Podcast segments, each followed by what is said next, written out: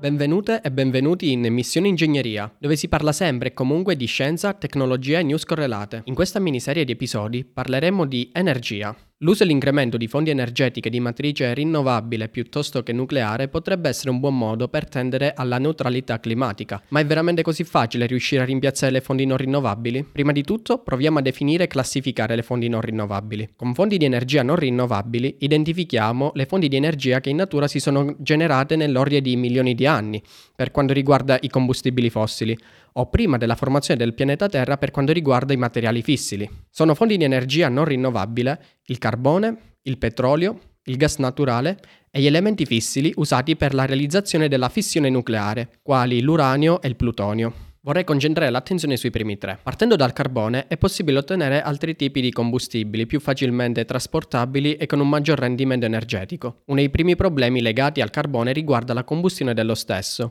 che conduce a massicci incrementi di monossido di carbonio e di metalli pesanti.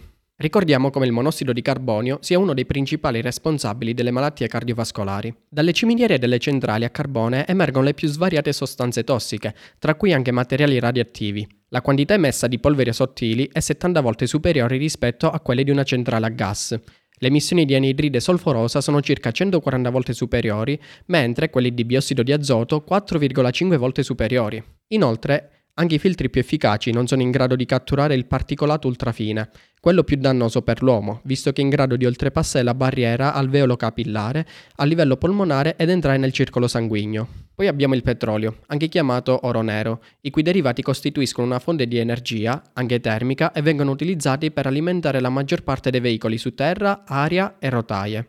I prodotti derivati dal petrolio vengono ottenuti tramite raffinazione del greggio. Tra i principali prodotti ottenuti da questa lavorazione abbiamo il gasolio, la benzina, oli combusti, kerosene, il gas di petrolio liquefatto, o anche chiamato GPL, plastica, asfalto, oli lubrificanti, paraffine e catrame. Una domanda che spesso viene posta è quando questa risorsa giungerà al termine. Secondo alcune statistiche basate su dati del 2015, le riserve di petrolio dovrebbero durare per circa 51 anni prima di esaurirsi. Queste statistiche però sono da prendere un po' con le pinze, in quanto vi sono numerosi fattori che potrebbero spostare questo countdown. Prima di tutto dobbiamo considerare il tasso di consumo. Il trend degli ultimi anni spinge ad utilizzare sempre di più delle fonti energetiche rinnovabili e combustibili sintetici o alternativi come l'idrogeno. Oltre a usare sempre meno combustibile lo utilizziamo in maniera molto più efficiente. Banalmente i motori odierni consumano meno combustibile rispetto a quelli di vent'anni fa. Non è improbabile che in futuro sarà possibile recuperare del petrolio dagli idrocarburi una volta che saranno stati utilizzati per creare la plastica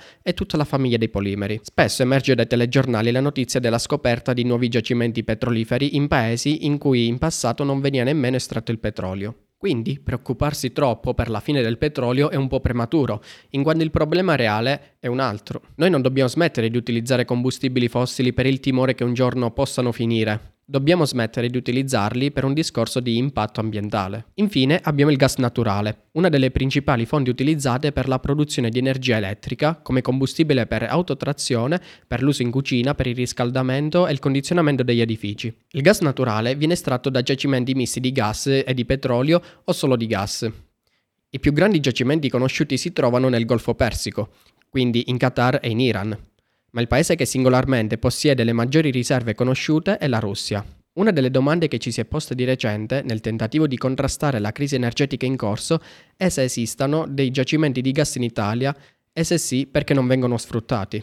La nostra nazione si trova in una condizione particolare, perché di fatto possiede il gas naturale.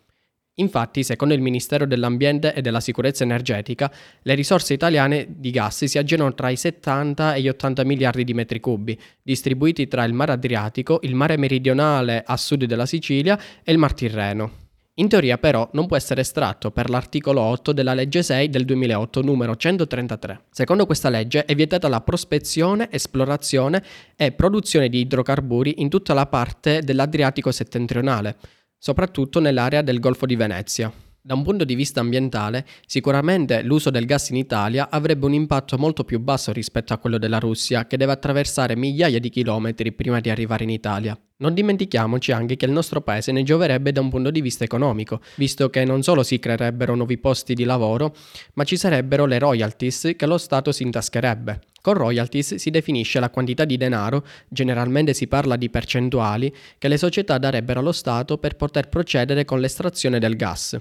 È normale che questi soldi andrebbero reinvestiti in risorse rinnovabili o nuove tecnologie legate al rinnovabile, così da poter giustificare questa operazione. Per darvi un'idea dell'importanza che hanno le fonti non rinnovabili nel consumo energetico in Italia, secondo il GSE, il 32,5% di esse viene generato dai prodotti petroliferi e biocarburanti, il 29,6% viene prodotto da gas e poco più dell'1% da carbone e prodotti derivati. In totale quindi si arriva al 63,1% di energia coperta da fonti non rinnovabili. Ci tengo a dire che i dati e le considerazioni fatte sono estremamente semplificate e ci muoviamo in un contesto assai complesso, per il quale non si individua ancora oggi la panacea che possa risolvere questa crisi. Spero che questo episodio possa essere stato un input per un utile approfondimento per conoscere meglio queste dinamiche, comunque estremamente interessanti. Rimanete sintonizzati per il prossimo episodio dove si parlerà di energia nucleare. Per oggi è tutto dalla stazione spaziale Radio FSC Unimore, a presto esploratori dell'ignoto.